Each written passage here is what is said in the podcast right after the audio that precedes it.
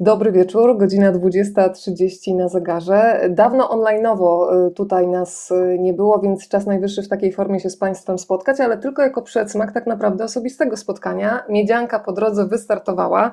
E, nie wiem jak Wy, tutaj już uśmiech od razu w stronę Adama i Dyby, ale ja rano śledziłam Filipa Springera idącego w deszczu, ale z taką raźną miną na spotkanie. Zresztą są już piękne zdjęcia z pierwszego dnia Miedzianki. Zapraszam na stronę Miedzianki i Filipa, ale teraz czas najwyższy przedstawić Państwu mm, tych dwoje, którzy tak skutecznie podsycają apetyt na bycie w drodze, że ja jutro o świcie przed siódmą rano stawiam się na stanowisku, wsiadam do kampera i ruszam do Gliwic, a razem z nami, razem z Państwem, niezależnie od tego, w jakim miejscu Polski czy świata jesteście, e, Dybalach i Adam Lach. Dobry wieczór. Dobry wieczór. Dobry wieczór, hej, cześć. Jak nam miło. Jesteśmy tacy szczęśliwi, że jesteśmy z Wami na żywo, naprawdę. E, e, ja już Ci Dyba wyznałam e, miłość w sumie publicznie, bo napisałam po kilku filmach, które dostałam od Ciebie, że jestem Twoją fanką, więc podtrzymuję i myślę, że nie jestem odosobniona. Tutaj Pani Wanda bardzo aktywnie też komentowała na profilu Rozmawiam, bo lubię. Pojawiła się też propozycja, Państwo już chcą wędrować śladami Dyby i Lecha, więc myślę, że profil działalności będziecie mogli wkrótce poszerzyć. Jak zwykle komunikat do Państwa. Można udostępniać rozmowę i można się z nami witać, tym samym dając nam taki wirtualny uścisk dłoni i znak, że nie jesteśmy tutaj sami.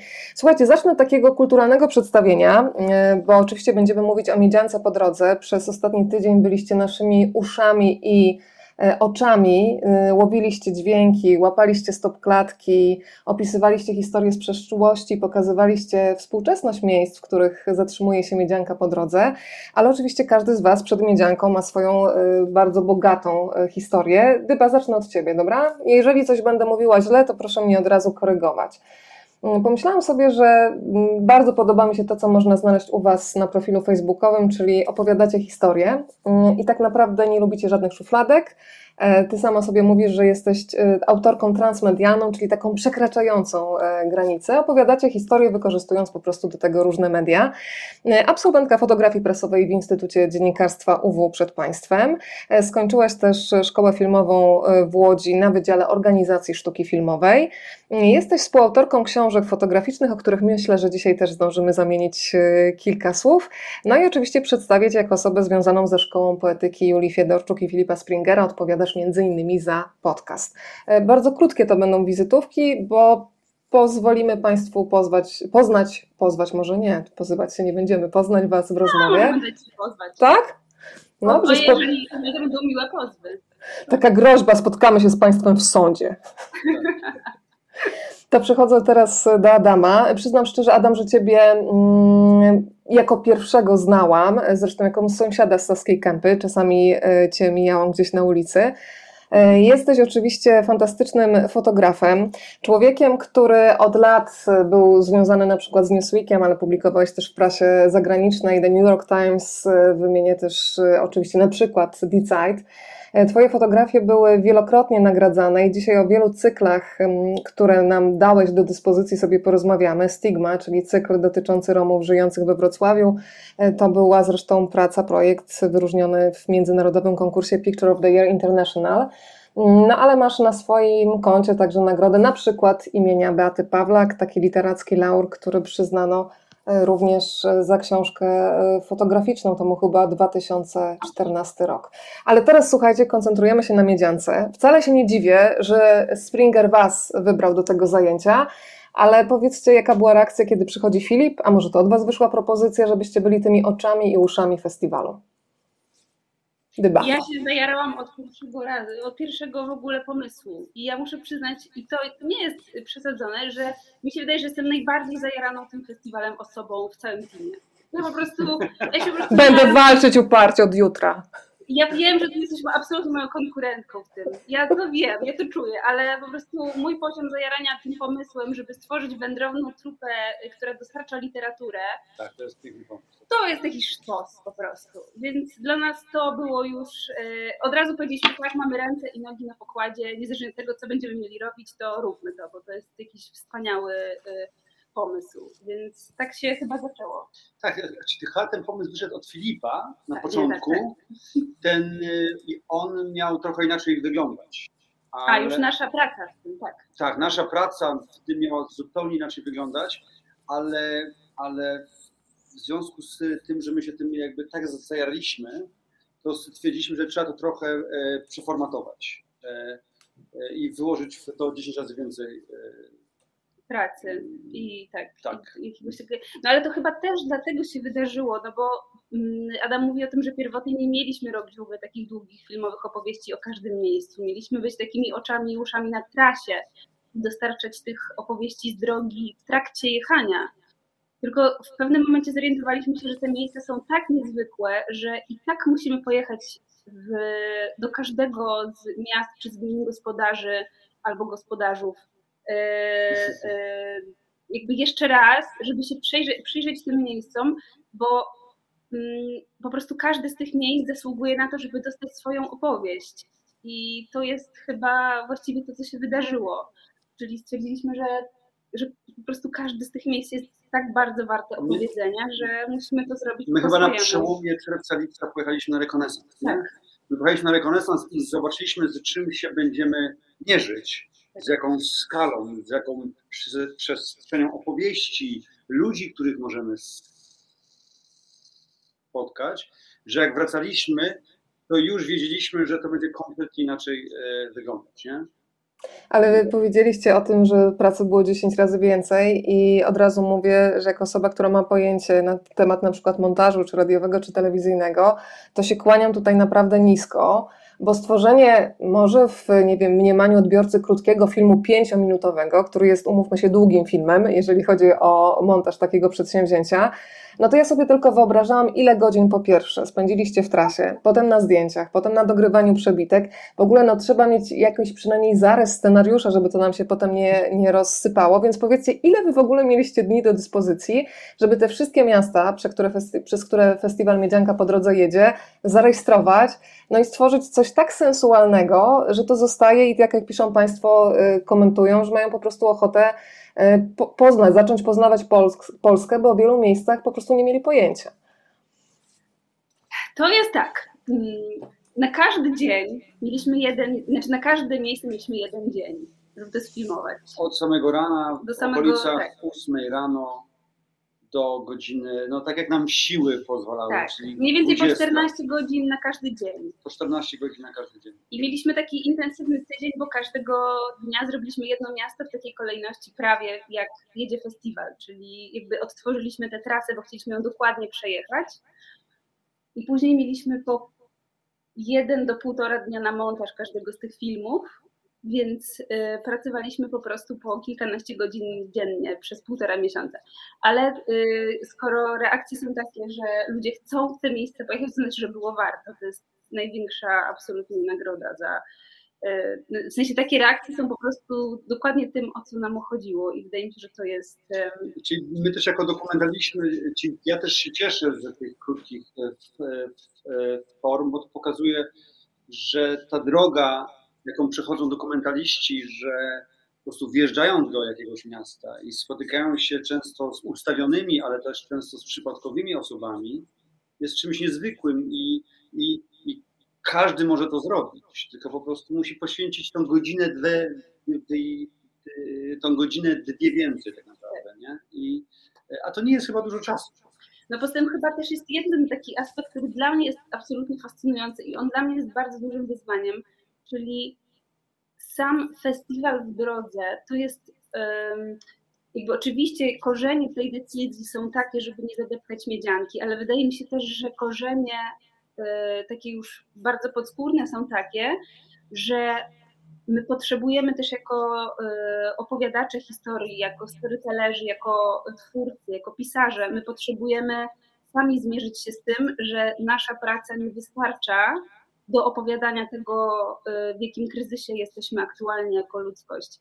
I wydaje mi się, że ta droga też to jest super pretekst do tego, żeby się zmierzyć chociażby z tym, że musimy w ciągu 5 czy 7 minut opowiedzieć jakieś miejsce na nowo. Musimy opowiedzieć w pionie, bo ludzie nie przekręcają ekranów. I okej, okay, taki jest teraz trend, więc po prostu się do tego gdzieś tam dopasowujemy, ale też szukamy nowych sposobów opowiadania po to, żeby no chociażby właśnie ludzi zachęcić do tego, żeby eksplorowali nie Sri Lankę, y, nie Kanary, tylko, tylko swoje okolice, które są też fascynujące i, mhm. i też stwarzają okazję do odpoczynku albo do inspirowania się po prostu. I to jest, to jest chyba, mi się wydaje, że to jest też ta wartość tego, tego festiwalu w drodze po prostu. To powiedzcie teraz szczerze, mm, w którym miejscu najbardziej zaufaliście własnym stopom? Czyli był może jakiś tam plan, ale nagle za rogiem pojawiło się coś, co spowodowało, że wszystkie poprzednie plany zostały zawieszone i to, co bardzo lubię w życiu i w wędrowaniu, czyli idziesz tam, gdzie cię stopy prowadzą, tylko musisz trochę wyczuć, gdzie one chcą skręcić. Ja ci powiem szczerze, znaczy my faktycznie w każdym mieście mieliśmy konkretne jakieś takie ramy, zarys, taki tak. zarys, taki lead, jakieś takie, nie wiem, tak jak na przykład w Nysie mieliśmy e, znaczy, mieliśmy motyw przewodni. O, o to było coś, co nam porządkowało rzeczywistość i szukaliśmy jednak jakiegoś takiego pomysłu na każde z tych miejsc, które postaraliśmy się sobie faktycznie opowiedzieć przed wyjazdem, czyli po tym pierwszym rekonesansie, żeby nie szukać tak y, po omacku. Mhm. Mm. Ale takie miejsce chyba, bo możemy mieć kompletnie różne miejsca. Ja myślę, że takie miejsce, w którym mnie coś gdzieś indziej poprowadziło, albo być może nie byłem pewien, jaką drogą my pójdziemy i jak to się zakończy, to było Opole. I, i to jak Krzysiek nas, bo wiedzieliśmy, że spotkamy lalkę, ale nie wiedzieliśmy, my, czyli wiedzieliśmy, jak ona będzie wyglądać, ale nie wiedziemy, ale nie wiedzieliśmy, jak ona nas poprowadzi. Mieliśmy wybrane jakieś miejsca, gdzie ona ma nas zaprowadzić, ale tak naprawdę wszystko to, co się działo tam, to się działo, tak jak gdzieś to, też to chyba tam E, to chyba ty to mówisz, czy się, że wszystko tam się dzieje po drodze. Po prostu po tak. drodze. I to było niezwykłe. Ja pamiętam, że ja, że, że ja za kamerą cały czas stałem wzruszony, bo to, co Krzysiek zrobił z Hildą, było niezwykłe. Ja się po prostu w nim zakochałem automatu tak naprawdę i, i on nas przez to pole dosłownie poprowadził. My tylko za nim szliśmy tak naprawdę. Drodzy Państwo, jeżeli chcecie, od razu tylko się na chwilę y, wetnę Adam, że jeżeli ktoś z Państwa przegapił poszczególne odcinki, na przykład ten zapraszający do Pola, który mówimy teraz, to zapraszamy na stronę facebookową tak. Miedzianki po drodze, na Rozmawiam, bo lubię. Wszystkie te odcinki dzień po dniu y, są, można do nich wrócić. Hilda to jest pani wykonana z drewna, ale drewniana na pewno nie jest. E, to Adam kontynuuje, od razu mi powiedz, czy to krzesło, które e, przepiękne zresztą znaleźliście w antykach, czy ono z wami teraz gdzieś jedzie, czy tylko było na potrzeby wędrowania nie, po mieście z? Nie, bo my je kupiliśmy na Dolnym Śląsku. Na tak. trzecim piętrze takiego wielkiego antykwariatu w drodze z Wrocławia do Złotego Stoku, a więc dla wszystkich, którzy będą jechać z grupą Miedzianki, czyli jak będą jechać ze Złotego Stoku do Pleszewa, to będą e, po prawej stronie mijać ten antykwariat i na trzecim piętrze, trzypiętrowy wielki antykwariat, przeogromny. Podpowiemy gdzie, dla osób, które się... Brać gotówkę. Tak, tak, tak, tak, tak. I na trzecim piętrze, w samym rogu, gdzie Dyba musiała uruchomić latarkę w telefonie, stało to jedno krzesło i my je wzięliśmy, które okazało się, że ono później stało się dość przypadkiem, a jednym z bohaterów tej, tak. tego czwartego odcinka w Opolu. I Dyba po prostu z tym krzesłem chodziła przez cały dzień. No. Człowiek z krzesłem. Człowiek z krzesłem. Zawsze przygotowana, jak się zmęczy, będzie miała gdzie spocząć, że tak powiem. Tak. Czyli mówiłeś o takim wzruszeniu i bardzo to lubię, że się z miejsca, y, z miejsca się zakochałeś w animatorze Hildy. E, ja bardzo lubię i myślę, że cały festiwal Miedzianka po drodze jest właśnie adresowany do takich ludzi, nazwijmy to z pojemnym sercem. Proszę pamiętać, że są dwie komory, przedsionek, tam naprawdę można tylu ludzi pomieścić z taką miłością, pasją i serdecznością. E, to powiedz jeszcze trochę o tej Hildzie, i czyli rozumiem, Adam, że ty e, zakochałeś się w Opolu, a przede wszystkim w tym, że dałeś się w pewnym sensie poprowadzić Hildzie za rękę. No tak, co, i, i i dosłownie ja Opole wcześniej znałem jako miasto, przyjeżdżałem tam bardzo często na festiwal fotografii, ale nigdy jakby nie spojrzałem z takiego, nie miałem tej, go, tej szansy, żeby z jakimś takim dystansem na to miasto spojrzeć, a Krzysiek i Hilda mi na to pozwolili i ja mam teraz taką, e, aż mu napisałem, że mam ochotę się przeprowadzić do tego Opola i pracować z, z Krzyśkiem w Teatrze Lalek?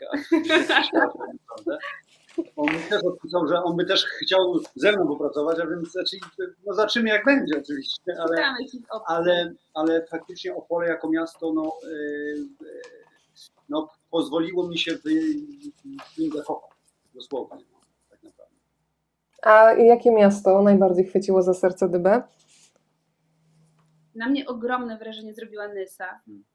Właśnie mamy pozdrowienia z Nysy od pani Małgosi, która się z nami spotka, bo tak, obiecała, że będzie. Małgosi. Pani Małgosia y, już cały czas po prostu na nas czeka w Nysie i my tam też właśnie już zmierzamy za chwileczkę. Zaraz tam będziemy. Y, tak, na mnie Nysa zrobiła niesamowite wrażenie, bo ma y, jakiś absolutny urok w sobie.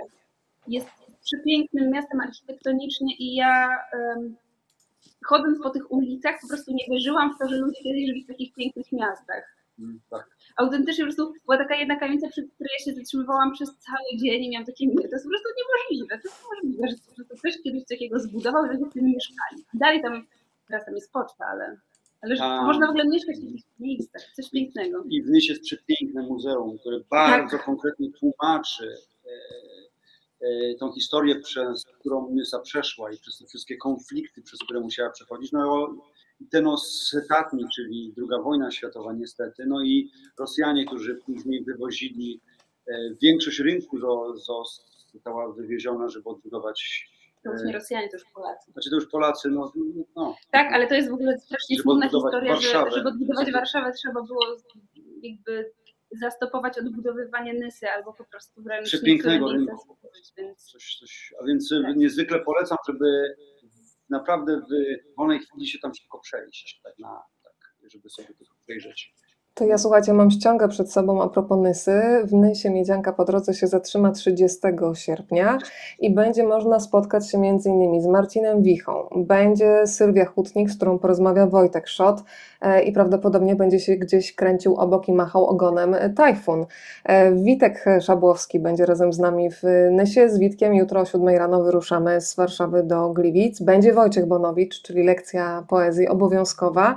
E, no i wśród wielu atrakcji jeszcze innymi koncert Michała Zygmunta, to od razu w zasadzie wywołałam Michała Zygmunta. Bez Michała myślę, że też Wasze opowieści miałyby inny rytm, bo muzyka to jest coś, co też prowadzi współgra z opowieścią, czasami też pozwala skręcać gdzieś głowie w jeszcze inne ścieżki. Powiedzcie trochę o Michale.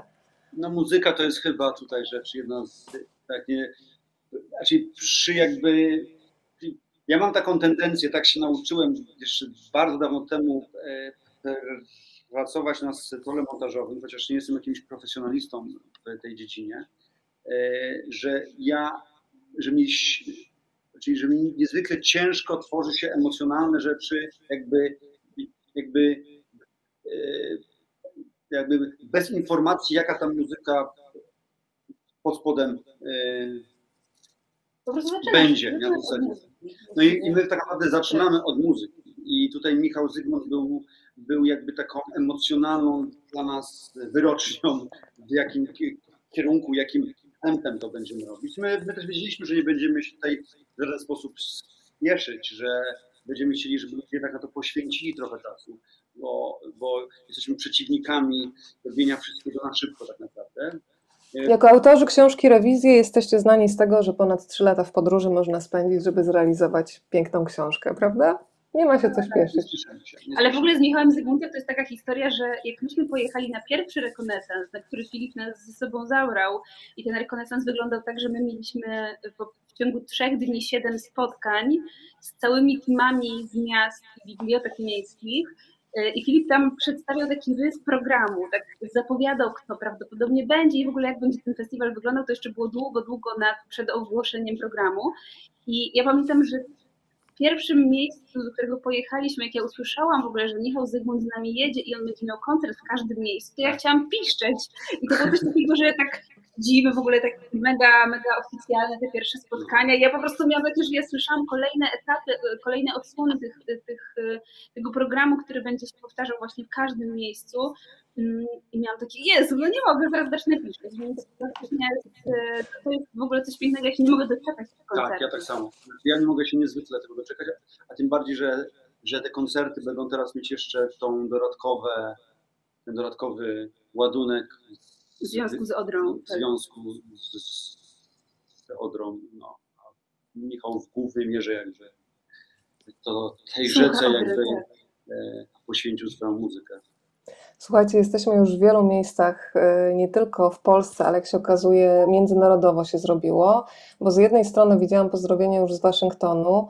E, pani Nina pisze, że Miedzianka Wrocław tęskni za tymi moimi miejscami i jest stały bywalec, czyli pan Eryk, który pozdrawia z Kapsztadu i bacznie obserwuje miedziankowe podróże, bo sama Miedzianka jest kilkanaście kilometrów od mojego rodzinnego miasta. A co korzenie, panie Eryku, to korzenie. No to słuchajcie, Gliwice, czyli najbliższy przystanek Miedzianki, mm, to już jutro Park Chopina. Y, wszystko rozpocznie się od lekcji poezji z Wojciechem Bonowiczem, potem oficjalne rozpoczęcie festiwalu i Filip Springer. Ja jeszcze Państwu wymienię mm, spotkanie między innymi z Tomaszem Foro, y, który jutro też z nami jedzie kamperem. Y, to jest fantastyczny słowacki reporter. Mm, polecam Państwu od razu jego książkę Apartament w hotelu Wojna. Kolejne spotkania możecie wszystko sprawdzić na stronie Mm, Instytutu Reportażu, jest tam specjalny podlink do Miedzianki po drodze, to powiedzcie trochę o Gliwicach. Czym Was Gliwice e, zaskoczyły podczas Waszej tej takiej, nazwijmy, dokumentacyjnej podróży?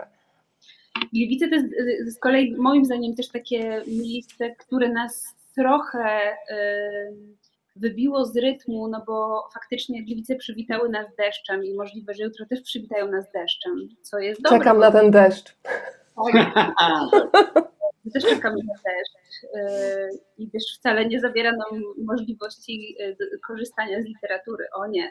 Natomiast Gliwice były dla nas y, wyzwaniem, bo myśmy faktycznie Gliwice realizowali drugiego dnia, kiedy też dopiero wchodzi się z tą intensywnością nagrań, spotkań i to było, zaczęliśmy ten dzień chyba o czwartej czy o piątej rano. Tak, bo musieliśmy, bo musieliśmy przyjechać, tak. przyjechać do, i te gliwice nas, znaczy gliwice nas absolutnie urzekły, dlatego że jest to miejsce niezwykłe. E, dzisiaj rozmawialiśmy nawet e, z osobą, która w Gliwicach mieszka od kilkunastu lat i mówi, że Gliwice po prostu to jest jeszcze jakieś takie miasto, które nawet nie jest śląskie, tylko jest w ogóle jakieś poniemieckie i jest w ogóle wyjątkowe tutaj. I to jest prawda. To mhm. jest e, niesamowita przestrzeń, przepiękna architektura, ale jakiś taki bardzo Mm, niezwykły klimat samego miasta. To jest naprawdę wyjątkowe. Zresztą Gliwice nas też przywitały za pierwszym razem niesamowicie i za drugim razem też mieliśmy wspaniałe opiekunki z Biblioteki tak, Miejskiej. Tak, musimy tutaj na miejscu muzyce podziękować Karolinie i Tak, i Paulinie, które nas, które nas, które nas e, przez te Gliwice też przyprowadziły, no bo też to, czego czasami w tych filmach nie widać, no to jednak są ludzie, którzy nas e, prowadzą e, i to jest cała ta kuchnia realizacyjna. I no, to też są ogromne pokłady wsparcia po prostu dla nas. To był taki dość, my akurat w Gliwicach mieliśmy niezwykle taki rozszerzony, duży plan, albowiem Karolina i Paulina stwierdziły, że wszędzie niezwykle w związku z tym, że centrum Gliwic jest całe w remontach, bo tam jest jakby dużo inwestycji aktualnie, to wszędzie chodziliśmy na piechotę i my z tym sprzętem, już tam po kilku godzinach osobiście nie mieliśmy kompletnie czasu. I na samym końcu e, zaparkowaliśmy przy parku Chopina, już była godzina 19.30, 20, my byliśmy już 15 godzin na nogach i byliśmy wykończeni. Ja myślałem wyłącznie o hotelu, a jak ja wrócę, to muszę te wszystkie sprzęty naładować, musimy wszystko zrzucić, zrobić backupy i tak dalej. A więc jeszcze jest tak ze dwie pół godziny pracy i nagle słyszymy, że w tym e, parku Chopina jest jakaś impreza, jakieś takie tańce, jakieś takie tango, longa. E, ja mówię sobie, Jezu, jaka super rzecz, żeby na taką przebitkę sobie nagrać, może się przyda, może nie. I nagle już tak się zastanawiam, matko, czy mam siły, żeby łapać tą kamerę i tam iść te 300 metrów tak naprawdę i znowu wracać. I nagle, na szczęście Paulina mi, e, mi powiedziała, że, że to przyjechał taki zespół z Warszawy. Ja powiedziałem, a z Warszawy, to, to nie, to nie idziemy, wracamy do hotelu. A więc ucieszyło mnie to na, na jakimś tam poziomie. Tak Ale potem na montażu powiedział, o nie. Przydałby się ten zespół. Przydałby się ten zespół. Ale wiecie co? Nie był jakby związany z, z tym miejscem. No a więc raczej, bym, e, raczej miałbym nieczyste sumienie z, z, e, umieszczając je Wiecie co, właśnie sobie uświadomiłam, że dzięki temu, że tak wiele twarzy i osób jest obecnych w waszych tych imprezach filmowych, to sobie uświadomiłam, że tak naprawdę każdy z nas może być ambasadorem miejsca, które reprezentuje, że ten człowiek zostaje w ludziach, nie wiem, wspólnie wypita herbata, która grzeje nawet po latach, albo coś chłodzącego może w tym przypadku upałów, ale też ten uśmiech, energia, to, że ktoś ci chce pomóc i o tym też warto zawsze pamiętać. Słuchajcie, jesteśmy też w Pensylwanii, pani Ewa właśnie napisała, pierwszy raz jest tutaj, pani Ewo proszę się rozgościć i zadomowić, jakiś dobry duch mnie tutaj pokierował, zdecydowanie tak, Hilda może ma jakieś tam y, znajomości wysoko. Nie znam no niestety Gliwic i słuchajcie, bardzo lubię słowo jeszcze nie, bo to jest jeszcze, to jest jak otwarcie w ogóle uchylenie furtki do tego, że za chwilę to się wydarzy. Pan Eryk z Kapsztadu, to prawda, z tymi Gliwicami zawsze były wyjątkowe, nawet w dawniejszych czasach, gdy Śląsk był szary i zadymiony. I jeszcze jedno podziękowanie dla Was, słuchajcie, za odkrycie niesamowitych miejsc, mm, na przykład ruin Teatru Wiktoria.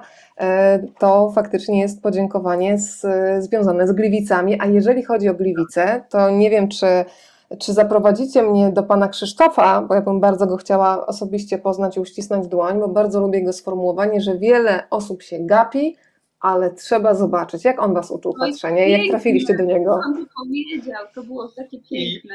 I, I na przykład właśnie my kompletnie nie mieliśmy tego w E, my, tak. my kompletnie tego w planach nie mieliśmy. My nie wiedzieliśmy, że my pojedziemy do tego rzeźbiarza.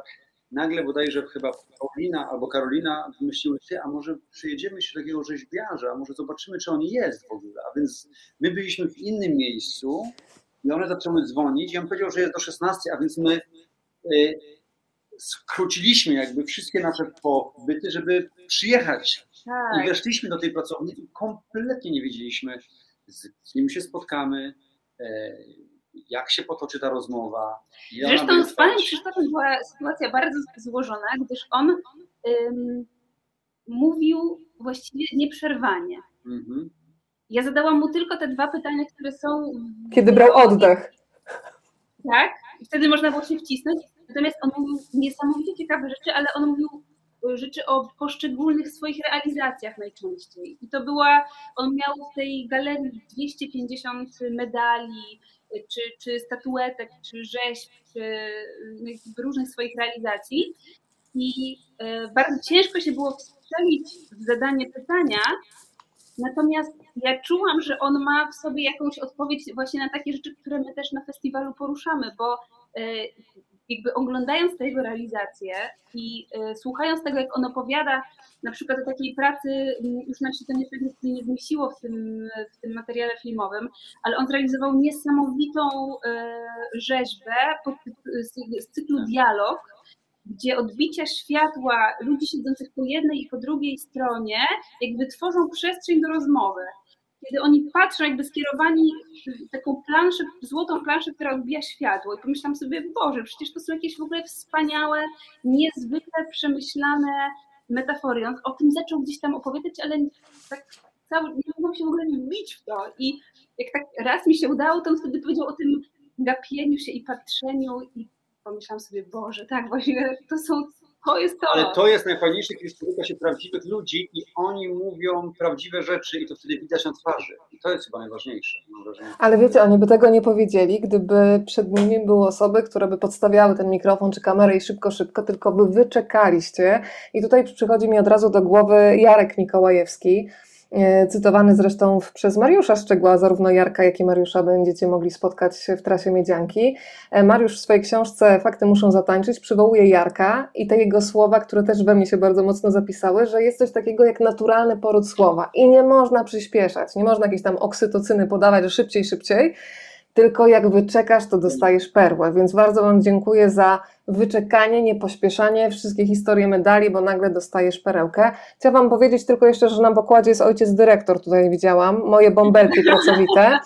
E, pozdrawiamy oczywiście e, naszego Filipa, który dzisiaj Państwu rano pokazywał e, purchawę. Tam już widzę, że to było aż cytowane. Ja bym jeszcze dodała, szkoda, że Państwo tego nie widzą, bo operator kamery za narracją nie pokazał, ale oczami wyobraźni dzięki temu można zobaczyć i o to przecież chodzi w naszej miedziance, żeby uruchamiać wyobraźnię. E, tak jak mówiłam Państwu, zajrzyjcie do Filipa zdjęcia z e, miedzianki, piękne, czarno-białe. E, ja tam swój ukochany kadr, chyba tato z córkami, gdzieś tam pochyleni nad ziemią i, i zauważający ten mikrokosmos, który jest tam na ziemi. E, już są, słuchajcie, pierwsze podziękowania dla Was. Dziękuję za te podróże pełne magii. Tyle pięknych miejsc w Polsce. Proszę bardzo, duet artystyczny Dybalach, e, trasy turystyczne Wasze już są. Widzę, że jeszcze Chicago do nas dołączyło po drodze. Wymieniłam Jarka, wymieniłam Mariusza. Przypominam Państwu, że szczegółowy rozkład znajdziecie na stronie Instytutu Reportażu, tam można wszystko sprawdzać. A my słuchajcie, taki zrobimy wstęp do tego, co po drodze. Czyli tak, zatrzymaliśmy się już przynajmniej wirtualnie w Gliwicach. E, byliśmy przez chwilę w Nysie, dzięki pani Małgosi. No to było już Opole, w którym, jak e, powiedział Adam, się sam zakochał i właśnie w Opolu spotkacie Jarka Mikołajewskiego, z którym wspomniany Mariusz Szczegieł porozmawia. No to czas na Złoty Stok i powiem Ci, e, Dyba, że to było niezwykłe, że oglądam film, patrzę na energię dziewczyny, mam takie dziwne wrażenie, że ja ją skądś znam, po czym uświadamiam sobie, że faktycznie ją znam. Rozmawiałam z nią dwie godziny w życiu, chyba nie więcej ale takiej energii się nie zapomina i jeszcze dajecie mi odpowiedź, że ja już wiem skąd ona ma taką energię, bo pokazujecie matkę i córkę, no po prostu y, ja mam, powiedziałabym, że one się zajmują zawodowo ratowaniem piękna. Powiedz trochę tak, więcej. One, się zajmują, one zawodowo zajmują się bycie, bycia, by, byciem sercami. Ja nie wiem, po prostu to jest, to jest jakiś, tak, one to są dwa słoneczka. Ale my też, no, znaczy, to było tak, że Adam znał Elę Ja Elę lat. znałem sprzed lat. W 2007 roku fotografowałem Elę dla Newsweeka. E, dawno, temu. I to było przecudowne. Tak, to było 15 lat y, temu. E, I było niezwykłe, że jak teraz się, się, się zobaczyliśmy, to Ela wstała i krzyczała Adam! I do mnie podbiegła i się poiskaliśmy. A więc, a więc, a więc e, e, muszę powiedzieć, że, że tak, że Ela i Gosia, one po prostu mają niezwykłą jakby, znaczy niezwykłą ilość tej takiej tak. dobrej, ciepłej energii, naprawdę. I do tego, do tego faktycznie się w ogóle wraca i to, i to są historie, to nie są historie odosobnione, tylko jest jakiś taki, że Złoty Stok jako miejsce i historia tego miejsca, może to tak do końca też w tym filmie nie wybrzmiewa, bo chcieliśmy Państwa zaczarować, żebyście y, faktycznie się żebyście faktycznie się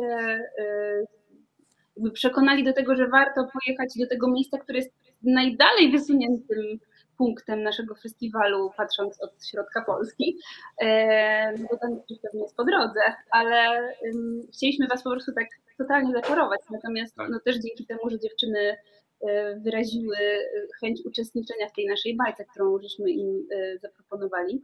Mm, natomiast ten Złoty Stok jest miejscem, które na poziomie turystycznym oferuje coś, czego w Polsce jest bardzo niedużo, czyli takie pełne doświadczenie, takie bardzo imersyjne, które pozwala naprawdę na wielu poziomach y, bardzo nawet nie tyle multimedialnie, ale jakoś tak bardzo y, interaktywnie wejść w różne historie. I to są zarówno historie tego miejsca, jak i historie związane z przyszłością, jak i takie namacalne rzeczy dla dzieciaków związane z poszukiwaniem złota, z kontaktem z wodą, z, z materią, z ziemią.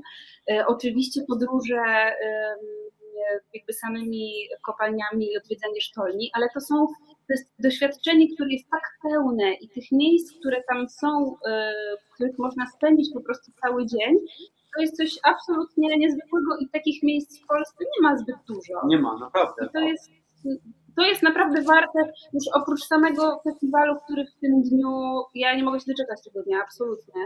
Y, bo, bo ten program jest taki, że ja mam po prostu specjalny zeszyt, że będę siedziała pod sceną i notowała te wszystkie mądre słowa, które będą padały z tej sceny, ale y, samo to miejsce jest naprawdę zupełnie Tam niezwykłe. Tam są przede wszystkim przepiękne lasy, które, na które po prostu sobie można iść na spacer na 30 minut na wręcz, dosłownie.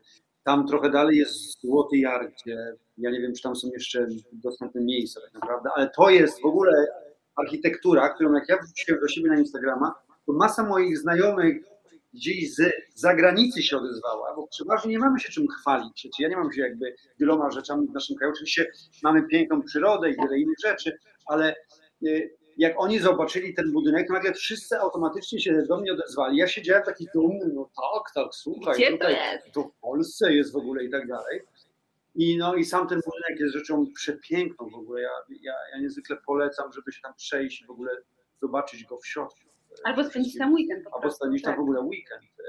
No ale to wszystko wynika z tak ogromnego, tak ogromnej uważności, e, czy Małgosi i Maćka, którzy są odpowiedzialni za Złoty Jar, czy Eli e, i, jakby całej ekipy, która pracuje w kopalni, którzy przykładają się właśnie takim niezwykłym po prostu takim pietyzmem do tego, żeby, tak. żeby swoich gości faktycznie ugościć i traktować ich bardzo, bardzo tak serdecznie i rodzinnie.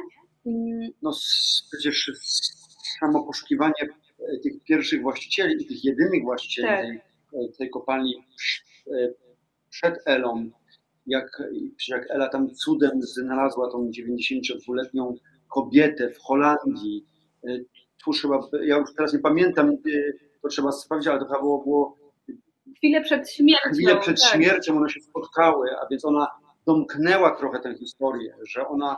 Ale chyba wszystko... skończyła pracę nad książką i wtedy po ostatniej jakby takiej korekcie, po, po ostatniej tak, akceptacji tak. tekstu faktycznie yy, faktycznie ta bohaterka odeszła, więc to też jest zupełnie też takie właśnie tak. Czyli tam widać dużo rację, ratowanie piękna. Ratowanie piękna. Ja zapamiętałam, słuchajcie, z tego waszego filmu nawet ten prosty gest dłoni, kiedy ona dotyka ściany, na której znajdują się napisy, które gdyby ktoś się do nich nie dokopał, też by E, zniknęły. W ogóle jakoś tak do mnie wraca takie zdanie, że my, my czasami jesteśmy epizodami w życiu przedmiotów, bo to na przykład wasze krzesło z antyków też już pewnie miało kilku właścicieli, nas nie będzie, one zostaną i Tomek Sikora kiedyś tak pięknie powiedział, że przedmioty też są wytrychami pamięci. Nie wiem, bierzesz do ręki pierścionek po swojej babci i nagle masz cały kalejdoskop emocji i wrażeń. E, tutaj Filip do nas jeszcze, proszę, podnosi głos nawet, wykrzyknikami mi tu pisze i konkurs krajoznawczy, no jasne, że jest konkurs tak. krajoznawczy, dobrze, dobrze, że przypomniał i rower można wygrać i to jaki fajny rower. Kto testował już ten rower, powiedzcie? No my. Nie, tego roweru nie testowaliśmy. Ten, A nie, ten, tego ten nie. rower oglądał Filip. My testowaliśmy inny rower, który też będzie z nami jeździł. I... Będzie z nami jeździł, no. E, ale to jest, to jest taki wypasiony rower ten, no. Powiem szczerze, że jest bardzo ładny. To jest y, to, no też rowery elektryczne, to są rowery dla fanów, nie rowerów. Ale ten, ale, można jechać. Ale ta bateria jest schowana w ramach. To nie są to takie baterie, które wystają i je widać, tylko to są takie ładne, ich nie widać. Wygląda to jest taki idealny, idealny na miejskie naprawdę. I na, nie, nie, tylko na miejskie rzeczy. Ja go nie widziałem, a więc też nie wiem, do jakich przestrzeni jest Państwo mogą zobaczyć rower i od razu przy okazji zostawić lubisia na stronie Miedzianka po drodze. Tam są szczegóły dotyczące konkursu. Rowerowi można się przyjrzeć, a jak Państwo przyjadą, to można pewnie też się przymierzyć y, do tego i może jakaś taka jazda, jak tak się czasami samochód na chwilę wypożycza, to pewnie też zanim się weźmie udział w konkursie, to pewnie można sprawdzić. Mm, e, teraz, e, panie Filipie, tutaj podziękowania. Nie wiem, czy Filip jeszcze jest z nami, niech da znać. E, sprawdzam na rozpiskę, gdzie on teraz powinien być w Gliwicach, bo w zasadzie coś wagaruje, jeżeli jest tutaj razem z nami. Już sprawdzę, teraz jest godzina 21. No to powoli się kończy koncert Michała Zygmunta i za mniej więcej 22 minuty, jeżeli są punktualni, rozpocznie się coś, na co ja przyznaję bardzo czekam. Nawet czołówka mi e, mąż przygotował. Latarnicy i latarniczki, czyli będzie wspólne czytanie publiczności dla autorów, autorów dla publiczności. No taki krąg sobie wyobrażam i takie świetliki E, no bardzo, bardzo na to czekam. E, podziękowanie od pana Eryka. Panie Filipie, dziękuję za Miedziankę, do której często wracam. Oczywiście też mówimy o książce Miedzianka, historia znikania. Od jej przeczytania zupełnie inaczej patrzę na kapsle i nowe dla mnie miejscowości, no i oczywiście na krzyże e, pokutne. No to słuchajcie, kolejny przystanek w naszej podróży. Racibórz. Mm, ja przyznaję, że dzisiaj też skończyłam jeszcze książkę Dawida Iwańca, Ogień wyszedł z lasu jak to jest napisany reportaż, ale o tym jeszcze zdążymy Państwu powiedzieć. E, co, się, e, co Was zachwyciło w Raciborzu? Co wiedzieliście, a co znowu było takim o, nie miałem, nie miałem, nie miałam pojęcia? No wiedzieliśmy o tym, że będziemy na pewno chcieli wejść do browaru, że Adam będzie chciał wejść do browaru, e, bo, bo to jednak bez przesady, ja tak, znaczy nigdy nie byłem na tym browarze, a więc, a więc strasznie tam chciałem wejść. Nie, ale stwierdziliśmy, ale... że chcemy tam wejść, dlatego że ja mam takie poczucie, że mm, w naszym kraju nie do końca potrafimy dbać o rzeczy, które są związane z rzemiosłem na przestrzeni czasu, czyli to, że ten browar faktycznie istnieje od tylu set lat. I wiadomo, że miał swoje różne koleje losu i różnych właścicieli. I ten brand się też zmieniał, to wydaje mi się jednak, że ta tradycja y, i bardzo pozytywne i na całą Polskę właśnie rozreklamowane jednak jakieś lokalne dziedzictwo, no jest tak. coś, co warto wspierać Czymś, i warto o tym opowiadać i się tym chwalić to po prostu. skarby nie? tak naprawdę, nie? którym powinniśmy, tak. którym, no właśnie było za dużo tego faktycznie mamy, a tym bardziej, że ten browar jest, on jest w zamku jastowskim. Tak. A więc w ogóle jego ulokowanie jest też bardzo ciekawe. Jest też niezwykle ciekawe. Nie? Natomiast w Raciborzu skupiliśmy się na tym, co może wydawać się nieoczywiste, ale właśnie na tym, że jest to teren niezwykle cenny przyrodniczo, przyrodniczo tak. i y, zarówno te dwa, znaczy te dwa rezerwaty właściwie, czyli, czyli Łęszczok y, i, i, i jakby Arboretum Ramy Morawskiej, które składa się z tego rajskiego ogrodu zaprojektowanego w kształcie kwiatu, który widać właśnie z lotu ptaka, ale też przede wszystkim z, takiego, z takiej dzikiej części, mm, która, która skrywa wiele niesamowitych gatunków jakby dla tego obszaru. E, no to były takie miejsca, które, tak. w których faktycznie można też e, doświadczyć dzikości. E, słuchajcie, to teraz, e, ponieważ hasło w ogóle przewodnie festiwalu to jest literatura niepraktyczna, ja dzisiaj Państwu obiecałam też informacje praktyczne, czyli tutaj mówimy godziny, odsyłamy do konkretnych stron, ale są też takie informacje może niepraktyczne, ale też bardzo zawsze ludzi ciekawiące. E, ja kiedyś słyszałam, Adam, że Ty miałeś od Filipa wspomnianego tutaj dostać taki rozdzielacz, przedłużacz, czego Wam najbardziej potrzeba podczas trasy, bo ludzie o tym nie wiedzą, tak jak wspomniałam, żeby zrobić pięciominutowy film, że na przykład spędzacie 14 godzin. Miałem. Miałem. Dobrze, że użyłaś e, czasu przeszłego i takiego życzeniowego e, zarazem, a więc miałem dostać. Duży, wielki przedłużacz, tak. Ja wytnę ten fragment rozmowy, jeżeli on teraz gdzieś zniknął, żeby czytać z latarnikami, żeby jednak się wywiązał z tego zobowiązania, bo potem motywacja w zespole padnie i co? Nie, bo mi zaraz będziemy kupować. Nie, nie, nie, nie, dziękuję. Nie, słuchaj, no, no ten, ten, no ci przerwałem, przepraszam. Proszę, proszę. A nie, nie, bo y, ja czekam na pytanie. Nie, jeżeli chodzi o przedłużacz, no to, y, czy rozgałęziacz, no to faktycznie prąd, y, który jest towarem deficytowym, trzeba o niego walczyć, jeżeli chodzi o realizację materiałów znaczy, audiowizualnych. Znaczy, znaczy historia tego prądu była, była dość taka dość taka specyficzna, nie wiem, czy nawet trochę taka banalna, ale na naszym pierwszym spotkaniu był plan, że mieliśmy jechać kamperem E, I e, no, jak, jak się o tym dowiedziałem, to byłem trochę przerażony, bo wiedziałem, ile w kamperze jest możliwości ładowania. No, jest przeważnie do laptopa, ewentualnie do telefonu tak. i tak dalej, ale jak e, sama dobrze o tym wiesz, że jak masz dużo sprzętu, to żeby to naładować, to samochód do tego nie wystarczy, chyba, że masz agregaty ze sobą.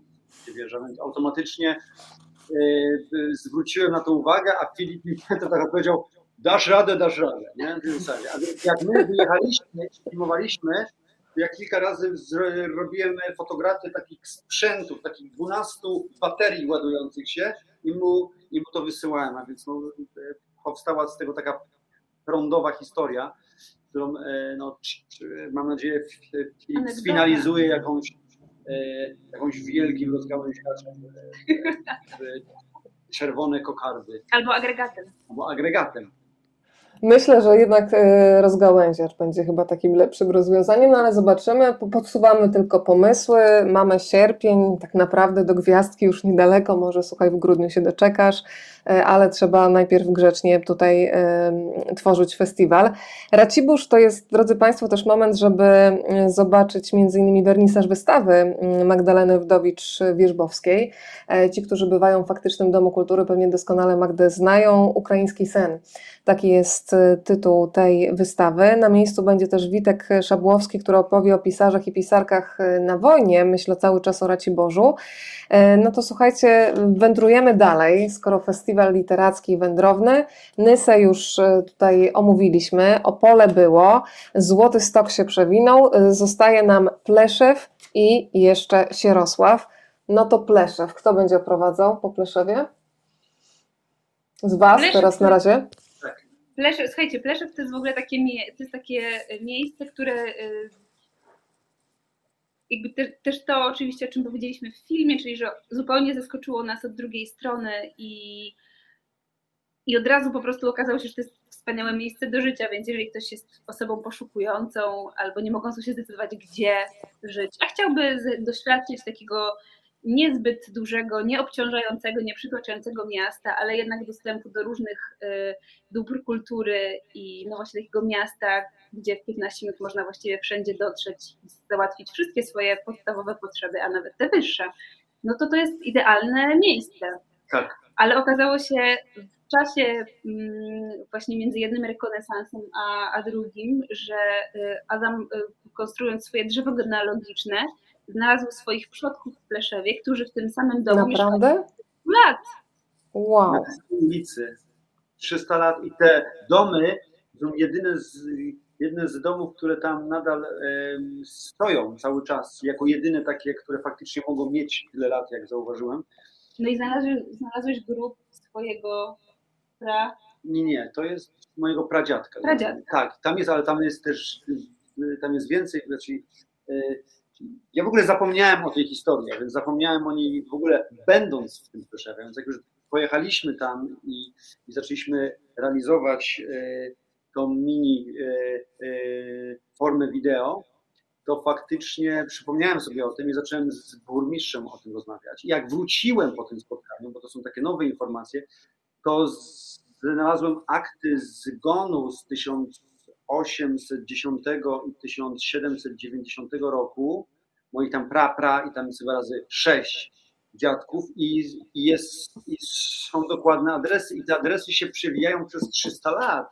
I to jest niezwykłe, powiem szczerze, że, e, że jakaś rodzina znaczy jest związana z jednym miejscem, bo wszystkie moje inne rodziny się po prostu przenosiły, jak to, jak to w naszym kraju w ogóle przeważnie było, chyba że mm, dotyczyło to jakichś wielkich rodów, bardzo często, które mieszkały w pałacach, to one faktycznie były tam związane. Ale żeby nie było, że jest taka historia tylko personalna, to, y, to y, taką wspaniałą też rzecz powiedział nam burmistrz y, Pleszewa, który nas faktycznie po tym Pleszewie oprowadził, że Pleszew, bo to była odpowiedź na pytanie, dlaczego wy patrzycie w przyszłość? W sensie, czym to mhm. się, dlaczego w całej mhm. Polsce jakby bardzo ciężko jest się nam odwrócić od tej przeszłości i jakoś tak to już zostawić i okej, okay, wykorzystać z tego dziedzictwa, ale iść do przodu. I on mówi, bo my jesteśmy świetnie opowiedzeni już, tak a propos storytellingu, my jesteśmy świetnie opowiedzeni, my jesteśmy świetnie zdokumentowani, my mamy, jeżeli chodzi o historię, jeżeli chodzi o archiwa, my jesteśmy po prostu świetnie udokumentowani mm, i to już jest.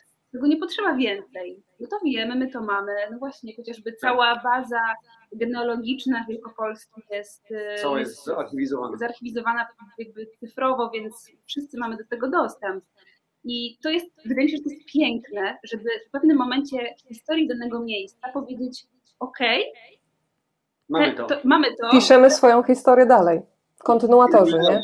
Tak. I to było coś też przepięknego, że właściwie to jest taki ale dobry argument. Tym, ale on jeszcze o tym tak powiedział tak po prostu, tak. tak. jakby, nie jakby to była jakaś wielka mądrość, która kończy wszystkie encyklopedie świata, tylko po prostu... Chociaż burmistrz. Pleszewa jest e, profesorem i jest bardzo mądry. Znaczy on jest tak, ja nie zbierałem Jest niezwykle mądry, niezwykle błyskotliwy, to jest czysta przyjemność być z nim w kontakcie, a jednocześnie to, co Państwo mogli zobaczyć na filmie, on wychodzi e, właściwie na ulicę i wszyscy go znają i lubią. On się ze tak, wszyscy się z nim witają. tak, więc jest bardzo blisko ludzi. To też Słuchajcie, to jest świetne, bo e, w ogóle ta nazwa e, Pleszew, takie miasto kompaktowe, ja sobie pozwoliłam na żart, ale faktycznie do tej pory w moim słowniku istniało takie sformułowanie kompaktowy przystojniak. E, I tak nazywałam Portugalczyków, e, którzy zazwyczaj są dużo niżsi ode mnie, więc e, no, czasami z żalem, ale faktycznie czułam się Godzilla w wielu miejscach, słuchajcie. No ale teraz w sumie skojarzenia są podobne, no bo ten Pleszew kojarzy mi się po prostu z kompaktowością, czyli z bliskością. I w taki sposób o Pleszewie teraz, drodzy Państwo, proszę myśleć. Pani Agnieszka pisze, że lubi takie smaczki, ciekawostki, nieoczywistości zachęcające do zwiedzania nowych miejsc. Jeżeli ktoś przegapił filmy, jeszcze raz przypominam, Miedzianka po drodze, e, Dyba i Lach, jak słuchaliście, pracowali po 14 godzin na dobę. Nie wiem, czy to jakieś instrukcje BHP były, no ale pracowali i teraz Państwo mogą się tym częstować i proszę e, się dzielić tym, co dobre. No to słuchajcie, zatrzymujemy się na ostatnim odcinku mm, Miedzianki po drodze, czyli Sierosław e, przed nami. Tam spotkają Państwo m.in. Małgorzatę Reimer, którą uwielbiam e, czytać. Będzie między innymi Julia Fiedorczuk, będzie Kuba Sieczko z fantastycznym reportażem Pogo. Jeżeli ktoś z Państwa jeszcze Kuby nie zna, był gościem, rozmawiam, bo lubię, ale może akurat Państwo nie, nie trafili. E, ratownik medyczny, lekarz intensywnej terapii, obecnie pracuje w lotniczym pogotowiu ratunkowym. Stworzył reportaż o ratowniku, o sobie medycznym, ale tak naprawdę to jest reportaż i o samotności, i o braku E, tam jest tyle tak zwanego naddatku, jakby to nazwał Mariusz Szczygieł. E, bardzo krótka, esencjonalna książka, ale o takim ciężarze gatunkowym, że potem pracuje w Was przez miesiące. Będzie Marcin Meller, z którym będę mieć przyjemność porozmawiać i coś, na co czekam. E, bardzo teatr improwizowany Klancyk będzie grał Szczygła, więc ja tutaj Państwu w dużym skrócie przedstawiłam repertuar, ale wcześniej albo w przerwach będzie się można powłóczyć po mieście i gdzie warto zajrzeć. No tutaj w... Sierosław, no tak, no tak, bo to jest Sierosław, Sierosław, tak, Sierosław jest, był dla nas realizacyjnie wyzwaniem, ale to też jest e, dzięki temu niezwykła propozycja na spędzenie tego dnia w trasie i później zakończenie go właściwie, te, znaczy spędzenie tej drugiej części dnia z festiwalem, bo to jest w ogóle wspaniały pomysł, żeby sobie mm, w tym dniu zrobić właśnie taką wycieczkę krajoznawczą i po tej Wielkopolsce trochę pojeździć, bo e, Ale dzięki... ludzie będą mijać to miejsce, Tak, nie? tak, tak, znaczy my będziemy przede wszystkim taką trasę... taką trasę robiliśmy, że e, Będziemy robić z, Pleszew, z Pleszewa, natomiast można właściwie i z Poznania, i można i z Warszawy, i można i z Łodzi, sobie i, i, i z okolic oczywiście tych dużych miast, można sobie dojechać w no, przedziale tak naprawdę od godziny do trzech i w tej pierwszej części dnia zrobić sobie przyjemność i odwiedzić któreś z miejsc, o których opowiadamy, albo inne miejsca, dlatego że Poznańska Lokalna Organizacja Turystyczna, która też jest partnerem tego ostatniego dnia, y, dostarcza mnóstwo pomysłów na to, jak można. Tak, my 60 tak, punktów jak, jak można właściwie spędzić w okolicy ten czas, y, odwiedzając naprawdę przepiękne, przepiękne miejsca. I ta trasa, którą proponujemy z Pleszewa do Sierosławia, ona właśnie obfituje w odwiedzanie y, zamków, y, pałacy i ogrodów. I, no i w ogóle takiego mm, też takiej, też takiej właściwie podróży trochę po przeszłości, ale no, na bardzo wysokim poziomie. No tak, czyli to dla nas było chyba też takie najcięższe miejsce, bo to faktycznie były takie bardzo turystyczne miejsca do, e, do odwiedzenia, ale wybraliśmy chyba takie miejsca, które po prostu nas dosłownie, a jedna galeria w szczególności, to po prostu e, ja, jak, znaczy ja na szczęście stałem za kamerą, a więc no nie mogłem, bo czyli gdybym tylko odłożył kamerę, to bym zaczął po prostu e, oglądać te wszystkie obrazy i bym nie mógł się skupić w ogóle na pracy, a więc mam, ja mam tam zamiar wrócić i sobie na spokojnie tak. przez tą galerię przejść. No coś niebywałego. Galeria na poziomie dosłownie światowym. Trzy takie pomieszczenia wypełnione takimi nazwiskami i takimi e, obrazami. Ja, znaczy ja nie wiem, czy się powinien tego przyznać, ale ja kompletnie nic o tym miejscu nie wiedziałem tak naprawdę. I być może mam wrażenie, że dużo osób też nie wie o że Ja nie wiedziałam, przyznaję się w pałacu w Rogalinie istnieje, no coś niebywałego. Byliśmy też w zamku w Kurniku, Kurniku. Gdzie, gdzie widzieliśmy no, niezwykłe dzieła, które, które e, są tam zebrane, o czym też się nie, nie wiedzieliśmy, ale wiedzieliśmy się już na miejscu, że e, coś, co jest akurat mi bliskie, czyli, czyli, e, czyli fotografii, że oni mają oryginały pierwszych odbitek Tagera i, tab, i Talbota. Talbota, o czym mam wrażenie, że wszyscy fotografowie w ogóle nie mają pojęcia w naszym kraju tak naprawdę. Jakie oni mają zbiory, mają dziady Adama Mickiewicza. E, Trzecią, mają trzecią część, rękopis trzeciej części dziadu. To jest w ogóle jakiś sztos. Mają pierwsze wydanie Mikołaja Kopernika. Nie wiem, czy znacie. Więc. Co więcej, oni słuchajcie mają... Taki, taki koleś, o, taki najsłynniejszy koleś od najsłynniejszego non-fiction na świecie. Ten, który był kobietą. tak, tak. ale oni słuchajcie, mają e, rękopisy Mickiewicza, które były jeszcze przed jego własną korektą. korektą o, przed słowa tak, to jest w ogóle też niesamowite. Co prawda, oczywiście y, nie, nie, nie mamy do tego dostępu jako zwykli śmiertelnicy i nie możemy tak po prostu wejść i sobie tego przeczytać. Skarbcu jest. Tak, nikt nie wie, gdzie jest ten skarbiec. To jest w ogóle bardzo ciekawa i tajemnicza historia. Nie wie, czy on istnieje w ogóle. Nie Ale samo przebywanie w takim po prostu miejscu, które jest święte dla literatury, wydaje mi się fascynujące. Słuchajcie, mhm. mów, mów, proszę. Fragment w tym naszym filmie, o czym ja nie wiedziałem, co mnie w ogóle y, tak niezwykle zdziwiło, czyli to czytanie od deski do deski. Tak, to się nie miałem pojęcia. Że, że to się wzięło Chyba tak, nie? Tak. że to się wzięło z dawnych czasów, kiedy te wszystkie rękopisy wielkie, ogromne były oprawiane w e, deskę, żeby, żeby one się po prostu nie niszczyły. To z waszego materiału też się dowiedziałam, że ta księga, którą tam można znaleźć, waży 25 kg. E, no, to jest taki egzemplarz, do którego jakiś wózeczek w ogóle wypadałoby wypożyczać tak. z biblioteki. E, ja sobie, słuchajcie, Impostem nie, za duża przesyłka. Natomiast słuchajcie, ja sobie dzisiaj się zorientowałam, wracając y, z różnych względów do Tadeusza Różewicza, że przecież on w Gliwicach też bardzo dużo czasu spędził.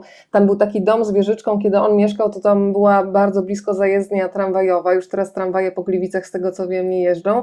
I ja jutro na ulicę Zygmunta Starego postaram się dotrzeć, żeby e, zobaczyć, gdzie faktycznie poeta spędzał czas. Tam y, chodził też na spacery ze swoimi synami. I faktycznie e, od tej strony jakoś nagle mnie tak oświeciło, że przecież te gliwice w jego życiu były dość istotne, więc jeszcze jakichś tropów takich literackich szukam. Słuchajcie, to... w ogóle cały dzień z osobą. Tak, właśnie Karolina Huk, która, Karolina Huk z Biblioteki Miejskiej która nas oprowadzała po Gliwicach, ma taką piękną, personalną historię i ja Cię bardzo, Weronika, zachęcam, żebyś Ty z nią pogadała i ona może ona Cię tam zaprowadzi, dlatego że ona ma taką historię, kiedy jako mała dziewczynka, bo jej dziadkowie mieszkali w tej kamienicy i ona jako mała dziewczynka wygoniła Różewicza, nie wpuściła go do domu, bo miała, nie, miała przykaz nie wpuszczać obcych. No ogóle. Więc tam się faktycznie można też spotkać z osobami, które miały z nim taki, taki, taki bliski, bliski kontakt. Więc tak, Gliwice nas tutaj Ja jeszcze chyba sprawdzę to jeszcze dzisiaj, ale z tego co pamiętam, rozmawiałam kiedyś z panem Andrzejem Barańskim, reżyserem, i on mi chyba właśnie kiedyś opowiadał, jak to chyba w Gliwicach, ale to sprawdzę, chodził z Tadeuszem Różewiczem po choinkę. I opowiadał mi właśnie, jak nieśli jako te dwaj młodzi panowie, żeby w ogóle wyjść z tych domowych zajęć, to taka była wyprawa po choinkę. Sprawdzę to dzisiaj, bo przegadałam z panem Andrzejem wtedy godzinę, więc yy, znajdę jeszcze ten fragment do rana, myślę. Drodzy Państwo, jeżeli są pytania, to to jest, jest idealny moment, bo pozdrawiacie nas z różnych stron Polski i świata, ale jeżeli jest jakieś pytanie, to yy, z przyjemnością na pewno Dyba i Adam odpowiedzą. A ja słuchajcie, jeszcze przez chwilę chciałam z Wami pogadać o Waszej książce fotograficznej Rewizję, bo dla mnie to jest właśnie kolejny dowód na to, że dajecie czas opowieściom, że dajecie też sobie czas, żeby się dotrzeć wzajemnie. Mówimy o kamperach, I, ja też nawet z doświadczeń wcześniejszych podróży kamperami wiem, że nawet będąc parą, człowiek potrzebuje dwóch, trzech dni, żeby w tej małej przestrzeni poczuć się komfortowo, tak żeby każdy miał jakąś swoją mikroprzestrzeń. Jakby się w ogóle dzielicie mm, zadaniami, powiedzcie trochę o, tej, o tym projekcie o rewizjach, bo to było takie trochę szukanie odpowiedzi, czym jest w ogóle polskość. Ja ostatnio wracałam do tekstów Józefa Czapskiego i bardzo mi się podoba tego pisma przecież sprzed tylu lat, że jest w tej Polsce bardzo dużo takiej, takich wszystko na koturnach, że brakuje nam poczucia humoru, a nie boi się obśmiania czy nawet śmieszności ktoś, kto pewnie stoi na nogach. On się odwoływał do Brzezowskiego i do tej naszej powagi, hipokryzji i, i tyle było w ogóle takich wspólnych wątków, które gdzieś tak się nakładały na, na po prostu inną scenografię. Co było takim punktem zapalnym, że postanowiliście ruszyć w podróż, która naprawdę długo trwała? Te, te kilka dni z miedzianką to w zasadzie dla Was to jest krótki spacerek.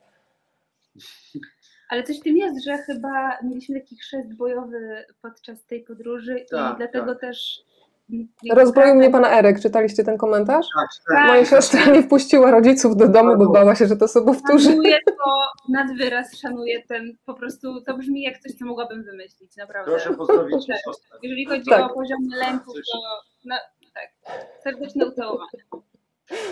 Rewizję. Tak, y, tak chyba, chyba, chyba wtedy mieliśmy faktycznie taki chrzest bojowy, bo w ogóle mm, wydaje mi się też, że i to, i to się w ogóle też nam teraz y, powtarza, że mimo, że my mamy dosyć klarowny podział obowiązków chociaż może przy materiałach filmowych to się trochę jednak zmienia. Natomiast przy pracy nad rewizjami ten podział faktycznie był jakby taki dosyć oczywisty, że Adam fotografuje, a ja rozmawiam i piszę, ale jednak gdzieś to, co powstaje z tych historii, czy z połączenia też tego tekstu i obrazu, a może nawet nie z tego tylko połączenia, tylko z tego, jest pomiędzy, co zostaje, z tej przestrzeni, która zostaje dla, też dla czytelnika, dla wniesienia własnych kontekstów, mm, no to mnóstwo wynika jednak z jakiegoś takiego napięcia, które jest w tej podróży. I to napięcie jest zawsze, to napięcie jakby, to jest takie napięcie zarówno międzyludzkie, jak i twórcze, bo jednak każdy z nas ma pewnie jakieś swoje wyobrażenia o tym, co powinno y, być powiedziane, co powinno być opowiedziane obrazem. Mm, natomiast y, tak, mam takie poczucie, że wtedy faktycznie udało nam się wypracować jakiś taki model, który, mm, który teraz się tak, przenosi ja myślę, też na te kolejne powieści. Tak, my dużo przede wszystkim rozmawialiśmy, jakie pytania zadawać, e, jak, e, jak szanować ludzi, jak szanować ludzi, nawet z którymi się nie zgadzamy przede wszystkim, jak chować własne emocje, bo trzeba powiedzieć, że my wywodzimy się dość mocno z etyki dziennikarskiej, a więc, a więc jak do tego podchodzić, jak nie zrobić głupiej książki, bardzo dużo rozmawialiśmy, bo, bo, bo nie powiem, byliśmy mocno przerażeni, że mieliśmy pojęcie na jaki temat się rzucamy tak naprawdę. Jak ja rozmawiałem ze wszystkimi moimi przyjaciółmi, dziennikarzami, i, yy, znaczy razem rozmawialiśmy i oni zawsze mówili, dobra, ale co jest waszym tematem, nie? Nie wiem, nie wiem, to wymyślę. Jeda na zachodniej granicy naszego kraju, nie? Znaczy, musi być konkretny temat. Ja mówię, nie, no my chcemy opowiedzieć o naszym kraju, a czy jakby współczynnikiem, czyli nie, nie wnerwiało to, bo jak widziałem od 2014-15 roku widziałem, jaka informacja wychodzi o naszym kraju, że, nie, że jakby nikt nie pracuje na czymś takim e, obrazowo, nie stara się dotknąć tego naszego kraju w, takim, w taki trochę bardziej poszerzony sposób. Czyli je, bardziej zniuansowany może. Taki bardziej zniuansowany, nieoczywisty, a coś, co wychodzi wyłącznie z naszego kraju, to są e, depesze Reutera o kolejnych demonstracjach i tak dalej. I moi znajomi w ogóle nie wiedzieli o naszym kraju nic. Ja miałem taki głód, że jako dokumentalista muszę go przejechać, na jakiej zasadzie, bo chcę o nim opowiedzieć. Mam oczywiście do, tego kraju wiele konkretnych pytań, które oczywiście no, nie sądzę, żebym nas na nie odpowiedział, ale chcę je chociaż zadać i zobaczyć, co już, co już jest z powrotem, a Dyba chciała wyjechać. Więc ja ją, e, a więc a ja powiedziałem, dobra, ja mogę też wyjechać, ale muszę najpierw ten kraj przejechać. I, no, i to tak się zaczęło. Zaczęliśmy no dość mocno szukać. I tym impulsem chyba też było to, że był po prostu wchodzi też taki moment e, i, i obserwując w ogóle na przykład naszych znajomych w ostatnich latach, już po publikacji rewizji, że faktycznie mnóstwo ludzi e, w naszym wieku podejmuje decyzję, gdzie chce żyć i czy chce w ogóle żyć w Polsce. I coraz więcej ludzi decyduje się jednak na próbę życia za granicą, bo nie godzą się na to, co tu się dzieje, albo nie potrafią sobie znaleźć jakiegoś swojego sposobu na jakby konfrontowanie się z tą rzeczywistością. Więc dla nas to też było takie, chyba w tym samym czasie po prostu to się zbiegło, że w pewnym momencie zadajesz sobie pytanie, gdzie jest Twój dom, co to w ogóle znaczy, co jest dla ciebie ważne, w co wierzysz, e, czy jeżeli decydujesz się na dzieci, to, to, to w co one mają wierzyć, e, kim, jakby, kim mają się czuć i kim ty się czujesz w związku z tym. I to są jakieś takie pytania, które gdzieś w nas się w pewnym momencie pojawiły mhm. i stwierdziliśmy, że chcemy zapytać o to innych ludzi. I właściwie tak, tak to wyszło. I trzy lata jeździliśmy, chodziliśmy do wszystkich domów prawie. Może nie wszystkich, oczywiście, że nie wszystkich, ale Jesteśmy jakby... czym jest Polska. I pytaliśmy po prostu, rozmawialiśmy. E, niezależnie, czy nie ocenialiśmy, jakby, ja też ludzie nas na szczęście nie oceniali. To była taka, to było niezwykłe, niezwykle fajne spotkania, a później jak się zaczęła premiera książki, to się zaczął, to się zaczął COVID i strasznie zatęskniliśmy za tymi wyjazdami, bo te wyjazdy się nagle urwały. Nie? Tak. Wszyscy zostaliśmy zamknięci po prostu nagle. E, I to było takie dość szokujące dla nas. Wypytuję o telewizję, żeby pokazać, y, że jesteście ludźmi w drodze, idealnie pasującymi do festiwalu Miedzianka po drodze. Ja jeszcze mm, zbliżając się powoli do finału, chociaż o, jeszcze pytanie od pana Ryka. Y, za chwilę w takim razie przytoczę Państwu fragment felietonu y, Filipa Springera, który znajdziecie w magazynie Pismo, który zawsze i wszędzie Państwu polecam. E, pytanie od pana Eryka jeszcze. Nie chodzą Państwo do miejsc oczywistych w odwiedzanych miejscowościach. Skąd wiecie, gdzie iść i co zobaczyć? To jest bardzo trudne pytanie.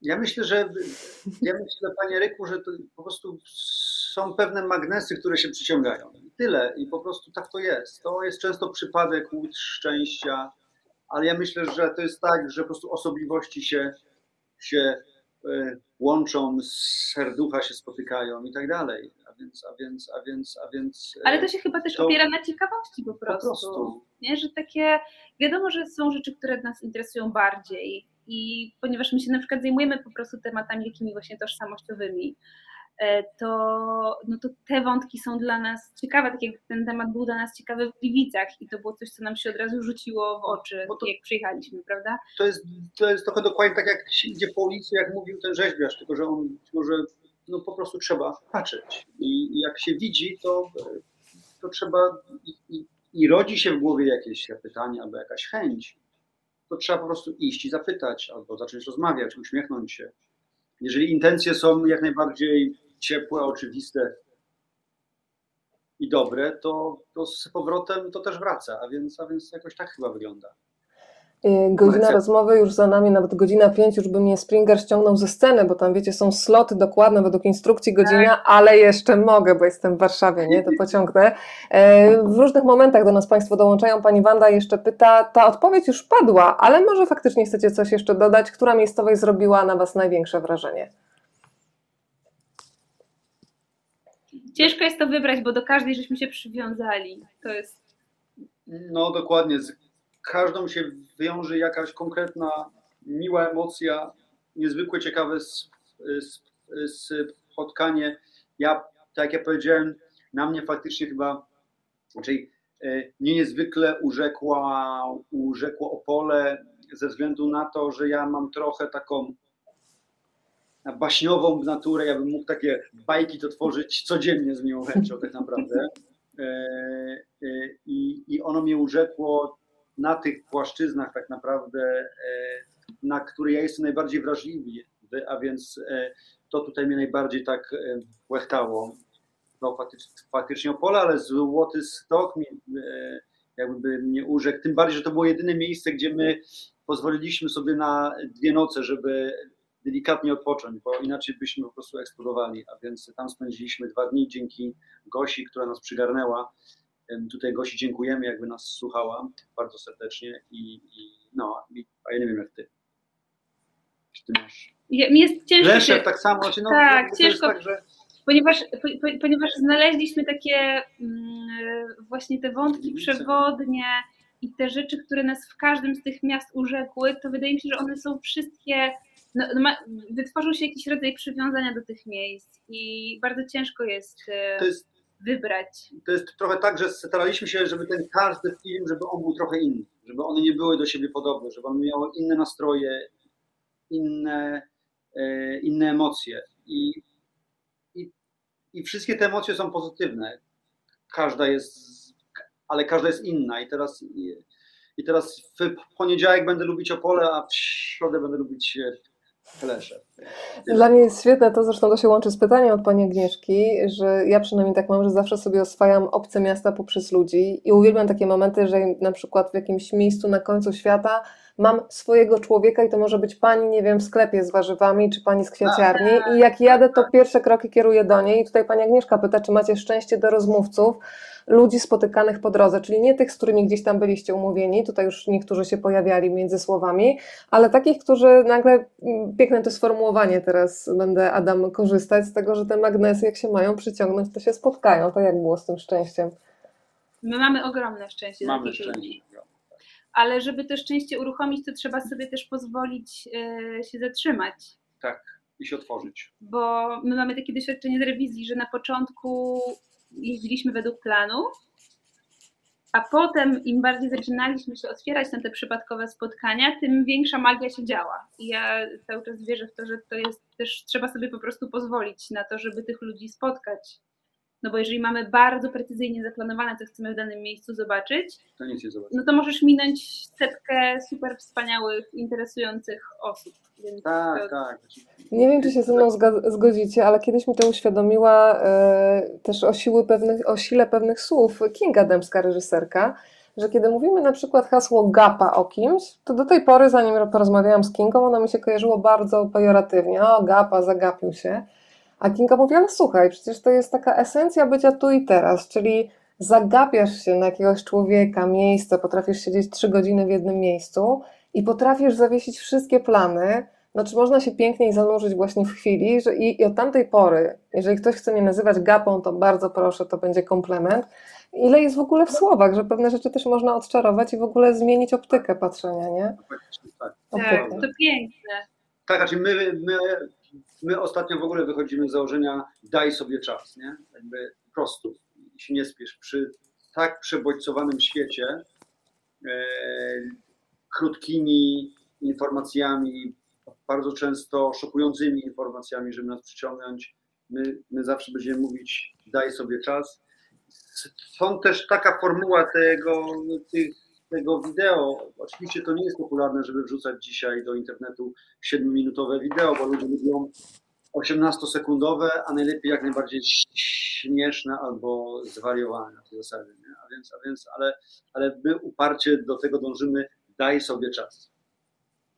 To ja jeszcze wrócę, słuchajcie, do tego fragmentu, który zapowiedziałam z y, magazynu Pismo.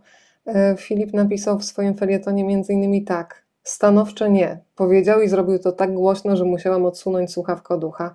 Ale próbowałem jeszcze żadnych ale. Ja już wiem, jak to jest z wami dziennikarzami. Przyjeżdżacie, jesteście mili, herbatka, uśmieszki, a potem tak mnie opisujecie w tych swoich gazetach, że wszyscy się ze mnie śmieją.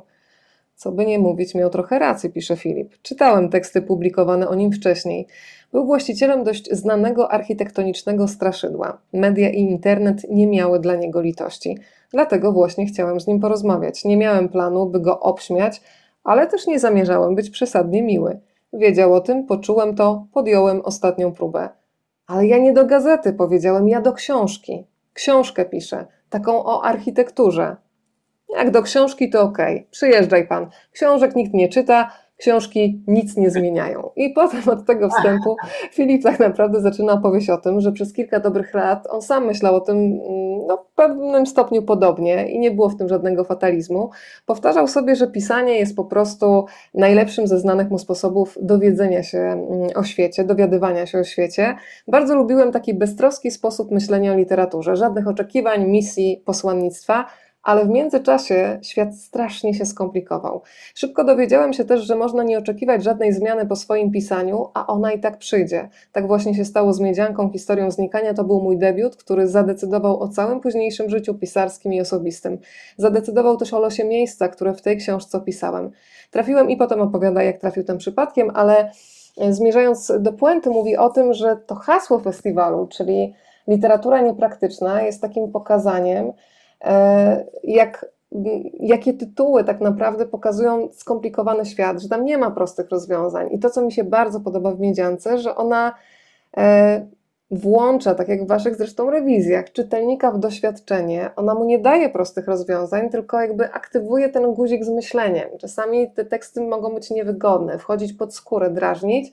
E, I, I w ogóle to zastanowienie się, jak w ogóle rozumiecie to hasło festiwalu, literatura niepraktyczna. To tak na finał jeszcze sobie podwegujmy. Mi się wydaje, że to jest, to jest dokładnie to, co teraz powiedziałaś, czyli że my musimy włączyć odbiorców, czytelników. Którzy przychodzą z własnym doświadczeniem. Tak, z własnym doświadczeniem, ale też konfrontować ich z tym, że przestało być miło, że my musimy zmienić ten świat, który ulepiliśmy sobie w ostatnich 80 latach.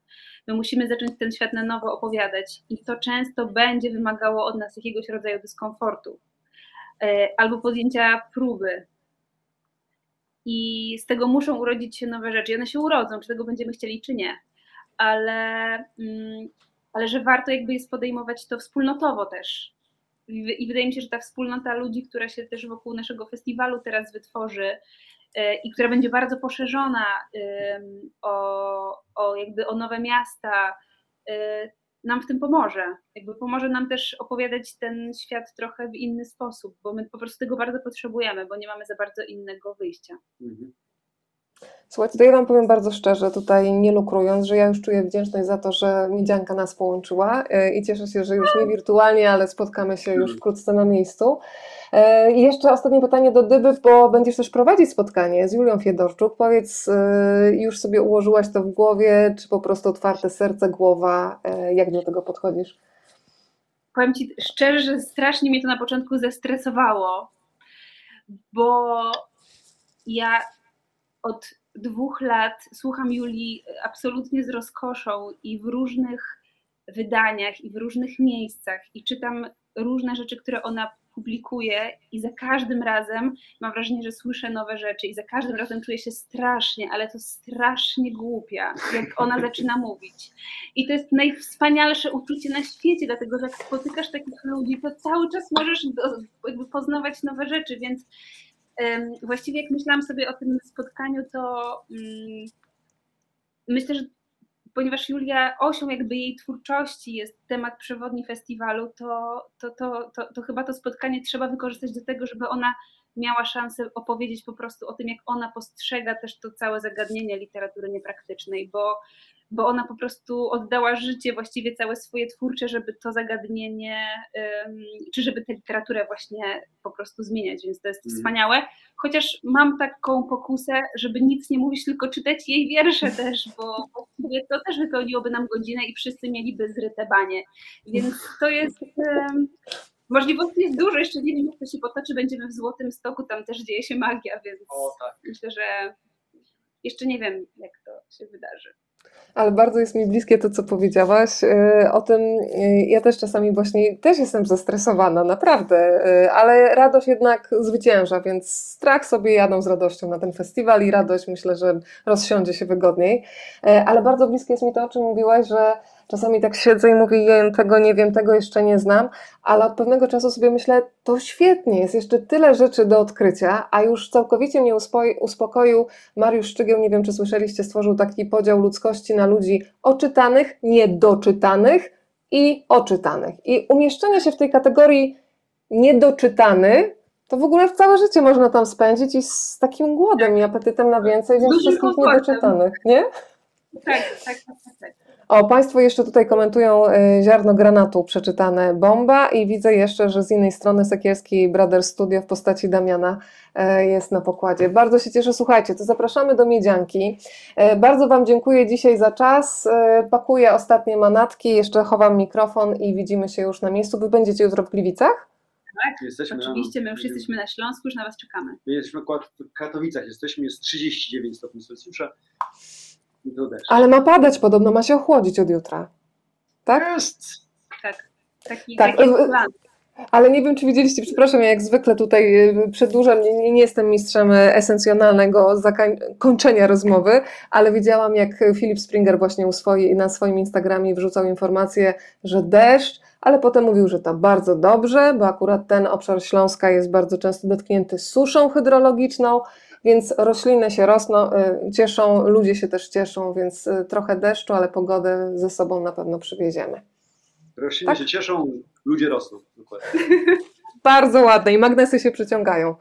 Duet tak artystyczny Dybalach. Bardzo Wam dziękuję za spotkanie i do zobaczenia na festiwalu Miedzianka po drodze. Dzięki Dziękujemy, wielkie. do zobaczenia. Papa. Pa.